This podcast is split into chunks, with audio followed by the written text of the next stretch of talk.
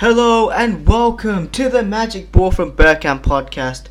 I am your host Sam. I'm known as that official El Samo on Twitter, and we are back after a long, long time. Uh, I've been away. I've missed doing these podcasts. I hope uh, uh, all of my listeners. I hope you're all doing well tonight. Um, just let you know, this podcast is available on Podomatic, Apple Podcasts, Spotify, and Google Podcasts. So today we'll be discussing Arsenal's transfer news and also be talking about the latest Champions League TV rights which have just been revealed.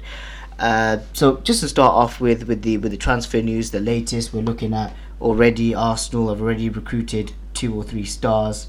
Um, one in Marquinhos, uh, and another signing in Fabio Vieira, and uh, we're yet to announce the signing of Gabriel Jesus, which is immense and which is shortly yet to be announced.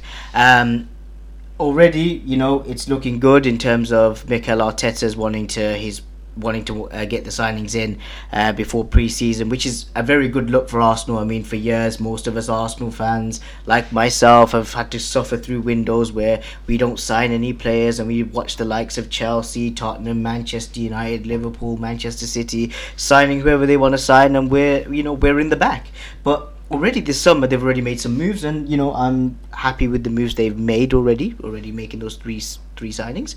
Uh, with Gabriel Jesus yet to be announced which is immense because we needed a player like him for a long long time. Um, there's also the news of that Lisandro Martinez of Ajax the Lisandro Martinez uh, which is a left back who I believe uh, will be leaving Ajax in the summer but his destination is either Manchester United or Arsenal. My feeling is that I feel he'll sign for Manchester United simply because he has that relationship with Ten Hag, and uh, I believe Man United and Ajax could have a gentleman's agreement with uh, Van der Sar, who could be part of the negotiation team, which uh, is what I'm is what I'm seeing. Um, but in terms of that, Arsenal are quick to identify, you know, the um, to identify alternatives. Like already, we're hearing that if we're not going to sign Tielemans, we're already looking at um, Amadou Onana of Lille, who will be a fantastic addition. Um, uh, wingers, we've been looking at Raphinha, Raphinha of Leeds, uh, who is wanting to hold out for his dream move to Barcelona. Who you know we are not you know going after um, if the bid is too high. I mean, which is a good thing. Arsenal, have, according to reports, have pulled out of the deal, which is a good thing to do. But it does give us the indication that this summer they are looking at bringing another wide forward in, which is which is great for us Arsenal fans to see. You know, for us for us Arsenal fans, all we've seen is you know uh, our, team not scoring enough goals, not enough depth up front. Spurs have got the likes of Kane and Son and Kulusevski, and now they've got Richarlison who can score goals. We need something similar where you know we can't just rely on Saka and Martinelli and and um, Nketiah to score goals. We need uh, uh, and also Smith Rowe as well. We need other players who can who can actually get in there. You know, we got the departure of Nicolas Pepe as well, uh, which uh, uh, according to reports will happen. He's been offered to clubs in Spain. Um, in fact, we're going for a winger. You know, there's so many other wingers we could sign. You know, players someone like Noa Lang from Club Bruges. We can also bring in uh, Danjuma from Villarreal, who was meant to join West Ham, but the deal had reportedly collapsed. Um, you know, looking at uh, Brighton's Leandro Trossard, who you know Arsenal have been looking at over the years before he uh, joined Brighton. Um, you know, Chelsea are going for Raheem Sterling, who is someone you know I I would love to bring to Arsenal. Raheem Sterling, been a massive fan of Raheem Sterling. I'd love him to come to Arsenal. Um, who's uh, reportedly on almost on his way to Chelsea. Um, yeah, you know, you look at all a lot of these players. The one, the dream for most of us Arsenal fans would be to bring Serge Gnabry back. You know, myself um, watching Serge Gnabry make his debut and scoring the goal against Swansea back in 2013. Um, you know, it, it, it's all good. You know, these are the type of players I want to look at. I, I want the club to start bringing in. Maybe even Cody Gakpo of uh, PSV Eindhoven, who would be a very good signing. Um, you know, there's a lot of these players that would be very, very good for Arsenal. Um, again, you know, can is is Xhaka going to leave? We don't know. Um, a lot of this, a lot of the news that we're hearing, um, we're not. I'm not too sure. Uh, you know what's going to happen, but the fact is that Arsenal are you know starting to go out there in the window and starting to you know go out and sign the players, which is one of the which is an amazing thing to see. Um, you know that they're, getting the business done early. They're going out and signing the players. They know after last season missing narrowly missing out on the Champions League, they need to go out and sign the players that they need. Um, the one thing I do like is with Arsenal, they're not going to dither over the player, which is, is good to see that you know they're moving on from Raphinha. Like that's what um, from what I'm reading that they're moving on from Raphinha, thinking you know what you don't want to play for Arsenal, you don't want to, you know, give us the time, you want to dither us around, that's fine. We'll move on to the next target, which is good to see.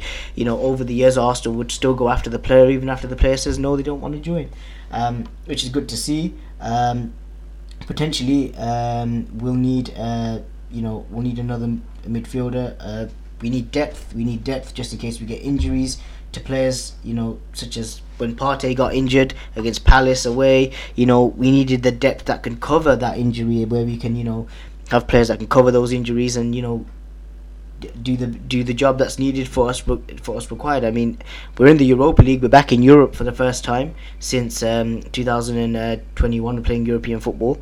Um, so, you know, we are wanting to obviously be in the Europa League. We're in it to win it. So let's hope we can go and win that.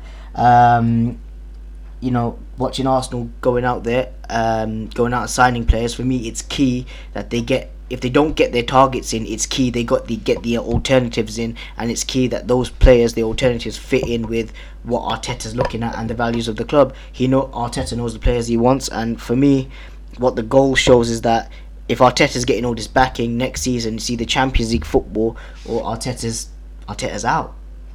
But um, with that being said, as uh, in due course we'll find out more um, in terms of what Arsenal will be doing in terms of their um, in terms of their transfers. Um, Leno's uh, potentially leaving. A lot of players that are going to be leaving. Um, it's um, you know it, it it's it's amazing to see that you know to see Arsenal have, have made a lot of moves. You know Gabriel Jesus, um, bringing him in, he's top quality, someone that will score goals. Um, we need a goal scorer, people who can score, players that can score goals. Um, yeah, and uh, so yeah, it's absolutely, it's um, it, it's immense. But hopefully, let's hope over the over the next few weeks and so Arsenal can get more deals over the line and get those deals done um, which is great to see. Um, hopefully, we can bring in another winger. Hopefully, we bring in the players that we need. Uh, Tielemans, if that doesn't happen, we do move on, um, which is a great thing to see that um, Arsenal will start to do.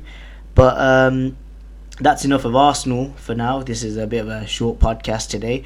Uh, just to talk about now, um, what was revealed is was the new Champions League TV rights, which um, starts from 2024 to 2027, where you know, we're going to see Champions League highlights broadcasted for the first time ever on the BBC, which is fantastic.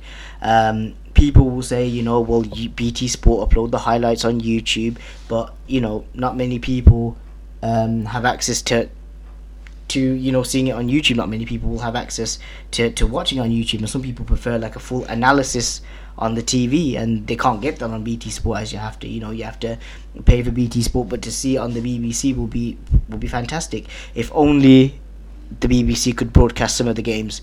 If only part of that rights deal, the BBC had had the rights to broadcast the final, that would have been that would have been probably brilliant because that way every football fan has access to terrestrial TV for the Champions League final, not to having to stream it on YouTube.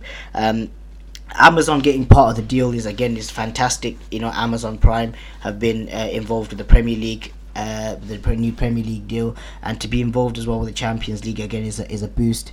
But for most of us fans who live in the UK, for myself, I grew up on watching Champions League football: Arsenal, Chelsea, Liverpool, Manchester United.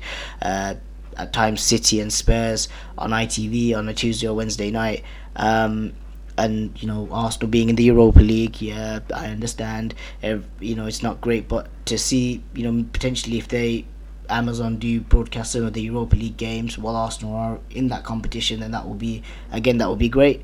But um, I feel you know with these TV rights, I feel like it's still a bit of an issue for for um, for some sports fans. You know, BT Sport is not you know not everybody's cup of tea but it would be nice if you know it was maybe with someone else, another provider, like you know maybe like the BT Sport would share the games with um, with uh, Amazon and, and the BBC, so they get a pick every so uh, often. Uh, Amazon get one pick from every um, every Tuesday game, get a pick from e- from each match day from every Tuesday game. Um, from the Wednesday game, you know they could have had you know BBC have showing one game that they'd like they'd like to show, um, but with with at least the, the highlights being on the BBC is one major major thing that you know at least we get to see some some uh, highlights package on the TV at least you know um, with the with the current rights BT Sport have access to everything. It's all on YouTube you know the, the highlights none of the highlights are available on the TV to watch.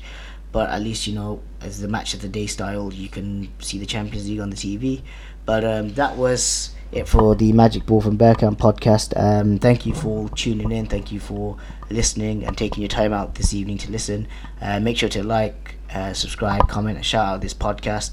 Um, thank you all for, for viewing. Thank you for um, supporting. Thank you for all the support everyone has shown me over the past year since we've started this podcast. And hopefully, I'll be back with more podcasts very, very soon.